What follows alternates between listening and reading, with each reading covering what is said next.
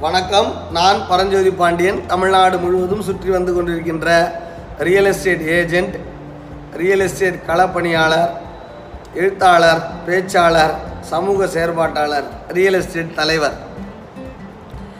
நான் இன்னைக்கு பேச போகிறது வந்து என்னென்னா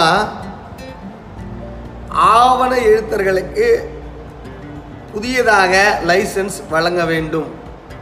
ஏன்? ஆவண எழுத்தர்களுக்கு புதியதாக லைசென்ஸ் வழங்க வேண்டும் ஏன் என்ற தலைப்பில் நான் இன்றைக்கி பேச போகிறேன் அதற்கு முன்பு ஒரு சிறிய நூல் அறிமுகம்.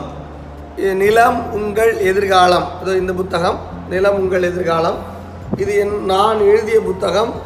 இது நிலம் சம்பந்தப்பட்ட அனைத்து சந்தேகங்களையும் போக்கக்கூடிய புத்தகம். மிக எளிமையான லேமன் டைமில் பாமரனுக்கும் புரியக்கூடிய அளவில் நான் இதை எழுதியிருக்கேன். உங்கள் வீட்டு ஒவ்வொரு அலமாரியிலும் ஒவ்வொரு வீட்டிலும் இருக்க வேண்டிய புத்தகம் என்று படித்தவர்கள் பாராட்டுகிறார்கள். இந்த புத்தகத்தை இந்த காணொளியில் இருக்கும் எண்ணில் கீழே இருக்க எண்ணில் தொடர்பு கொண்டு பெற்றுக்கொள்ளுமாறு அன்புடன் வேண்டி எனக்கு ஆதரவு தருமாறு வேண்டுகிறேன். அடுத்ததாக வந்து ஆவண எழுத்தர்களை பற்றி நம்ம பேப்போம். அதாவது எந்த சார்பதி வளத்துக்கு நீங்கள் போனாலும் சரிதான். கரைய பத்திரம் தான பத்திரம் தான செட்டில்மெண்ட் பத்திரம் விடுதலை பத்திரம் அக்ரிமெண்ட்டு வாடகை பத்திரம். அப்படி உங்களுக்கு சட்ட அழகாக தெளிவாக பத்திரங்கள் எழுதி தயாரித்து உருவாக்கி தரப்படும். அப்படின்னு ஒரு போர்டு போட்டு உக்காண்டிருப்பாங்க அவங்க தான் ஆவண எழுத்தர் அப்படின்ட்டு. அந்த காலத்தில் வந்து எழுதுனாங்க. டாக்குமெண்ட் ரைட்டர் அந்த காலத்தில் எழுதுனாங்க. இப்போ வந்து எல்லாமே டைப் ஆகிடுச்சு அதுக்கப்புறம் இப்போ கணினி பற்றிய மாதிரியெல்லாம் ஆவணங்களை உருவாக்குறது வந்துடுச்சு. அப்போது ஆவண எழுத்தர்களுக்கு வந்து பார்த்திங்கன்னா அரசு பதிவுத்துறையே லைசன்ஸ் கொடுத்துருந்துச்சு. அது கிட்டத்தட்ட பத்து பதினைந்து ஆண்டுகளாக இப்போ வந்து ரெனியூவல் பண்ணல அப்படி நிற்கிது ஆனால் லைசன்ஸ் கொடுத்துருந்துச்சு. அந்த லைசன்ஸ் படி அவங்க இருப்பாங்க. லைசன்ஸ் கொடுத்தனால ஆவண எழுத்தர்கள் அரசு ஊழியர்கள் அல்ல. நல்லா தெரிஞ்சுக்கங்க. ஆவண எழுத்தர்கள் அரசு ஊழியர்கள் அல்ல. ஆனால் லைசன்ஸ்டு இப்போ சர்வேயர் எப்படி லைசன்ஸ் சர்வேயரோ அதே போல் லைசன்ஸ்டு ஆவண எழுத்தர்கள். இருந்தாங்க. எல்லா சார்பதிவகத்துலேயும் இருந்தாங்க. இப்போ வந்து ஒரே ஒரு சார்பதிவகத்துக்கு மொத்தம் லைசன்ஸ் வாங்கியிருக்காரு. இப்போ உதாரணமாக அவர் வந்து இப்போ வந்து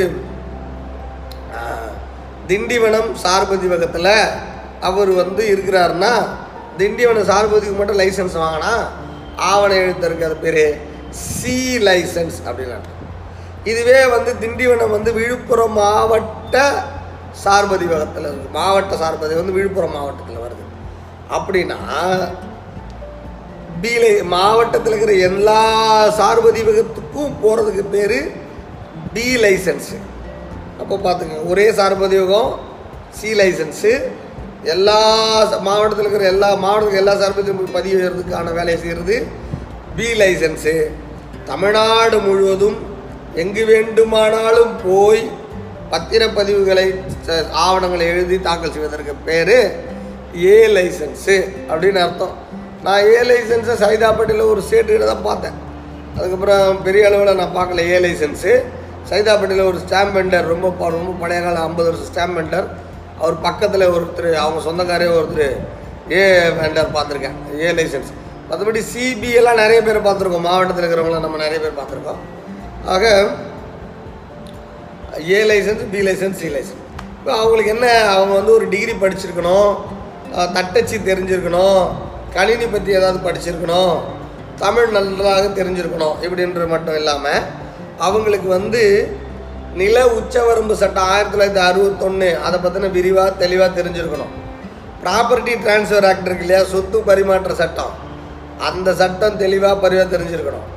முத்திரைத்தாள் சட்டம் இருக்கு இல்லையா அது தெளிவாக தெரிஞ்சிருக்கணும். நகர்ப்புற அர்பன் லேண்ட் சீலிங் இருக்கு இல்லையா நகர்ப்புற உச்சவரம்பு சட்டம். அது மிக தெளிவாக தெரிஞ்சிருக்கணும். அப்புறம் வந்து பார்த்திங்கன்னா பத்திரங்கள் வழக்குகள் இதெல்லாம் இருந்துச்சுன்னா அது எப்படி எழுதணும் முறை எல்லாமே ஏறளவுக்கு ஒரு சட்ட அறிவு பத்திரத்துக்கு தேவையான சட்ட அறிவு அவங்களுக்கு இருந்திருக்கணும் இதெல்லாம் தெரிஞ்சிருக்கணும். ஆக இதுதான் தகுதி. இப்போது என்ன ஆச்சுன்னா இவங்களுக்கு சில விதிமுறையெல்லாம் இருக்குது. என்ன விதிமுறையெல்லாம் இருக்குதுன்னா அதை நான் இறுதியாக சொல்கிறேன் இந்த விதிமுறை இருக்குது அந்த விதிமுறைப்படி அவங்க நடக்கணுன்ட்டு அந்த விதிமுறைகளில் பார்த்தீங்கன்னா அதற்கு முன்னாடி இப்போ ஆவண எழுத்தர்கள் பதிவு செய்யப்பட்ட ஆவண எழுத்தர்கள் பார்த்தீங்கன்னா பத்து பதினஞ்சு வருஷத்துக்கு முன்னாடி தானே லைசன்ஸ் கொடுத்துருந்தாங்க. அவங்களுக்கெல்லாம் இப்போ வயசு ஆயிடுச்சு அப்போ அவங்க இப்போ செய்கிறதில்ல அந்த லைசன்ஸ் போர்டை வச்சுக்கிட்டு அவங்க வாரிசுகளோ அல்லது வேறு யாரும் செய்கிறாங்க அப்போது இப்போ இருக்கிறவங்க முறையான லைசன்ஸு ஆவண எழுத்தர்கள் பெரும்பாலும் பெரிய அளவில் இல்லை. ஒன்று ரெண்டாவது இப்போ பத்திரப்பதிவுத்துறை என்ன சொல்லுதுன்னா பொதுமக்களே தாக்கல் செய்யலாம் அப்படின்னு சொல்லுது. ஆவணங்களை அவர்களே எழுதி பொதுமக்களே பத்திரங்களை தாக்கல் செய்யலாம் அப்படின்னு சொல்லுது. இது இடைத்தரங்களை ஒழிப்பதற்குன்னு சொல்லுது. இது வந்து மிக தவறானது. ஏன்னா பொதுமக்கள் பொதுமக்கள் வந்து அனலிட்டிக்கல் மைண்டில் இருக்கிறவங்க அதாவது கற்றுக்கணும் தெரிஞ்சுக்கணுன்றவங்க கொஞ்சம் பேர் தான் இருப்பாங்க. அவங்க வந்து தான் தானாக கற்றுக்கிட்டு எழுதணும்னு நினைப்பாங்களே தவிர எல்லா பொதுமக்களும் எழுதணும் அப்படின்னு நினைக்க மாட்டாங்க. அதுக்கான ப்ரொஃபஷனலை தான் போய் தேடுவாங்க. அதுக்கான ஆட்களை தான் போய் பார்ப்பாங்க. பொதுமக்களே எழுதி தாக்கல் செய்யலாம் அப்படின்றது அவங்க சொல்கிறாங்க அதுக்கு டெம்ப்ளேட்டு ஆன்லைனில் இருக்குது அதை பார்த்துக்கலான்றாங்க. டெம்ப்ளேட்டை பார்த்து பத்திரங்கள் போடக்கூடாது. அது தவறு. டெம்ப்ளெட்னால தான் வந்து மிகப்பெரிய அளவில் தவறு நடக்குதுன்றது நான் ஏற்கனவே பல வீடியோக்களில் சொல்லியிருக்கிறேன். அதே போல் பத்திரப்பதிவு ஆவணம் ஒரு சட்ட அந்தஸ்துள்ள ஆவணம். அது ஒரு லீகல் டாக்குமெண்ட் லீகல் டாக்குமெண்ட்டை எந்த லீகல் சட்ட அறிவு இல்லாத ஒரு பொதுமக்களை எழுதுறதுக்கு அனுமதி கொடுக்கக்கூடாது என்பது தான் என்னோட கருத்து. அதற்கு நே இவங்க பேசாமல் லைசன்ஸ்டு பதிவுத்துறை ஆவண எழுத்தர்களுக்கெல்லாம் வந்து தேர்வு வைத்து லைசன்ஸ் கொடுத்துடலாம். அந்த வேலையை தள்ளி போட மெனக்கெட்டு இப்போ வந்து ஓப்பன் பண்ணி விட்டாங்க. பொதுமக்களே எழுதலான்ட்டு இப்போ இதில் என்ன நடந்ததுன்னா பொதுமக்கள் தயாரிக்கலை. பொதுமக்கள் பேரில் ஏற்கனவே ஆவண எழுத்தர் அலுவலகத்தில் வேலை செய்தவர்கள் அப்படியே அந்த தொழிலாக செய்தாங்க இல்லையா? அவங்க அப்படியே இது ஒரு தொழிலாக எடுத்துக்கிட்டாங்க. உண்மையாகவே லைசன்ஸ் வாங்குறவங்களோட இவங்க சீரியஸாக சின்சியராக தொழில் கற்றுக்கிட்டு அந்த அனுபவத்தில் சரியாக தான் செய்கிறாங்க ஆனால் அவங்க ஒரு லைசன்ஸ்டாக அவங்களுக்கு தேர்வு வைத்து அவங்களுக்கு வந்து ஒரு லைசன்ஸ்டு அங்கீகாரத்தை நம்ம கொடுக்கணும். அப்படி கொடுக்கலனா அது வந்து மிக தவறான முன் முன்னுதாரணமாகிடும் அப்போ பொதுமக்கள் தயாரிக்கலை. அந்த பொதுமக்கள் தயாரிக்கிறன்ற கேப்பை பயன்படுத்தி ஆவண எழுத்தர்கள்லாம் தயாரிச்சுட்டு பொதுமக்கள் பேர்லேயே அந்த ஆவணத்தை உருவாக்கி கையில் கொடுத்துட்றாங்க. அதுக்கப்புறம் பார்த்திங்கன்னா வழக்கறிஞர்கள் ஆவணத்தை தயாரிக்கலாம். பல சார்பதிவங்களில் வழக்கறிஞர்கள் ரப்பர் ஸ்டாம்பும் வழக்கறிஞர்கள் பெயர் மட்டும்தான் பயன்படுத்தப்படுகிறது. ஆவணத்தை எழுதுபவர்கள் ஆவணத்தை தயார் செய்பவர்கள் வேற ஆளாக தான் இருக்கிறாங்க. ஆக களம் இப்படி தான் இருக்குது களத்தில் கள நிலவரம் வந்து இப்படி தான் இருக்குது ஆக அதற்கு முறையாக அரசு வந்து license surveyor survey license document ரைட்டரை உருவாக்குவதற்கு தேவையான வேலைகளை சார்பதிவகம் செய்தால் நிறைய பிழைகள்லாம் வராது. இப்போ இதில் என்ன சிக்கல் அப்படின்னா ஒரு ஆவண எழுத்தர் இடைத்தரகராக செயல்படக்கூடாது. இடைத்தரகர் சார்பதிவுக்கு உள்ளே வரக்கூடாதுன்னு பல விதிகள் இருக்குது அதனால் வந்து ஆவண எழுத்தர் சார்பதிவாளர் அழைக்காமல் உள்ளே வரக்கூடாது. ஒன்று ஏதோ ஆவணம் சம்மந்தப்பட்டதில்ல சும்மா சும்மா உள்ளே வந்தாங்கன்னா அது தவறு. அதாவது இந்த டாக்குமெண்ட் ரைட்டர் அதை அடிக்கடி பத்திராக சொல்லி இருக்கிறாரு அப்படின்னா அது தவறு. அழைக்காமல் உள்ளே போகக்கூடாது. ஈஸியாக ஒரு பேரில் தாக்கல் பண்ணக்கூடாது. அரசுக்கு இழப்பு ஏற்படும் மாதிரி முத்திரைத்தாள் வேலைகள் அது மாதிரிலாம் எதுவுமே செய்யக்கூடாது. அலுவலகத்தில் சார்பதி அலுவலகத்தில் உள்ளவரிடம் எந்தவித பழக்கமும் வைத்துக்கொள்ளக்கூடாது. இப்படி எல்லாம் விதி இருக்குது நான் முன்னாடி சொன்னல விதி இருக்குன்ட்டு இந்த விதியெல்லாம் இருக்குது இந்த விதியெல்லாம் வந்து ஆவண எழுத்தர்களுக்கு எதிரானதல்ல.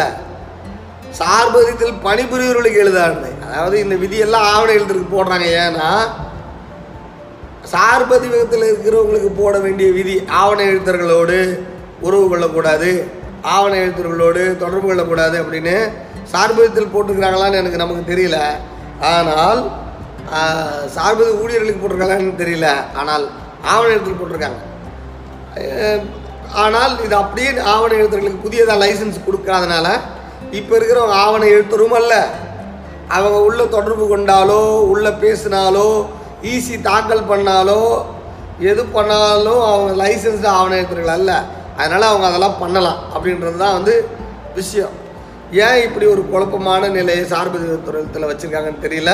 நல்லா கவனிக்கணும் ஒரு சொத்து வந்து ஒரு பல லட்சம் பல கோடி செலவு செய்து பரிமாறுவதற்கு இது வேலையாகுது. ஒரு பெரிய பிஸ்னஸ் நடக்குது. ஒரு பெரிய சொத்து பரிமாற்றம் நடக்குது. அரசுக்கு தேவையான சட்ட அது அது முத்திரை தீர்வை எல்லாம் வாங்கிடுறாங்க. ஆனால் அந்த பொதுமக்களுக்கு சொத்து மாறும்போது பத்திரம் உருவாக்குறதுன்றது ஒரு துறை ஒரு தனித்துறை. ஒருவரிடம் ஒரு சொத்து ஆவண தயாரிப்புன்றது ஒரு ஒரு தனித்துறை. அப்போது நான் அதை நீ அ- எப்படி நினைக்கிறாங்கன்னா பத்திரம் உள்ளே தாக்கல் பண்ணுறாங்கல்ல லாகின் ஆகுது இல்லையா தாக்கல். அங்கேருந்து அவங்க பொறுப்பு வருது. ஆனால் பத்திரப்பதிவுத்துறை எப்படி நினைக்கணும்னா பத்திர ப பத்திரம் தயாராகுதுல்ல அந்த ஏரியாவிலேருந்தே பொதுமக்களுக்கான சேவையை அவங்க ஆரம்பிச்சிடணும். அப்போ முறையாக அவங்க லைசன்ஸ் கொடுக்கணும். அந்த ஏரியா அவங்க கவனிக்காமல் விட்டுறாங்க. அதாவது ஆவணம் தயாரிக்கல் துறையும் இன்க்ளூடிங் சார்பதிவத்துக்குள்ளே வந்துடணும் லைசன்ஸ் கொடுத்து அனுப்பணும். அப்படின்றது தான் என்னுடைய வேண்டுகோள். இதன் மூலமாக தவறான பிழையான பத்திரங்கள்லாம் நிறைய போயிடும். ஆக இதுதான் வந்து ஆவண எழுத்தர்களை பற்றி லைசன்ஸ் கொடுப்பதை பற்றி நாம் தெரிந்து கொள்ள வேண்டிய விஷயம். நிலம் சம்பந்தப்பட்ட ஏதாவது சிக்கல்களோ பிரச்சனைகளோ உங்களுக்கு இருந்தால் என்னுடைய மதுராந்தம் அலுவலகத்திற்கு நேரடியாக வந்து ஆவணங்களுடன் நேரடியாக வந்து தெரிந்து கொள்ளலாம் ஆலோசனைகளை பெற்றுக்கொள்ளலாம் நன்றி வணக்கம்.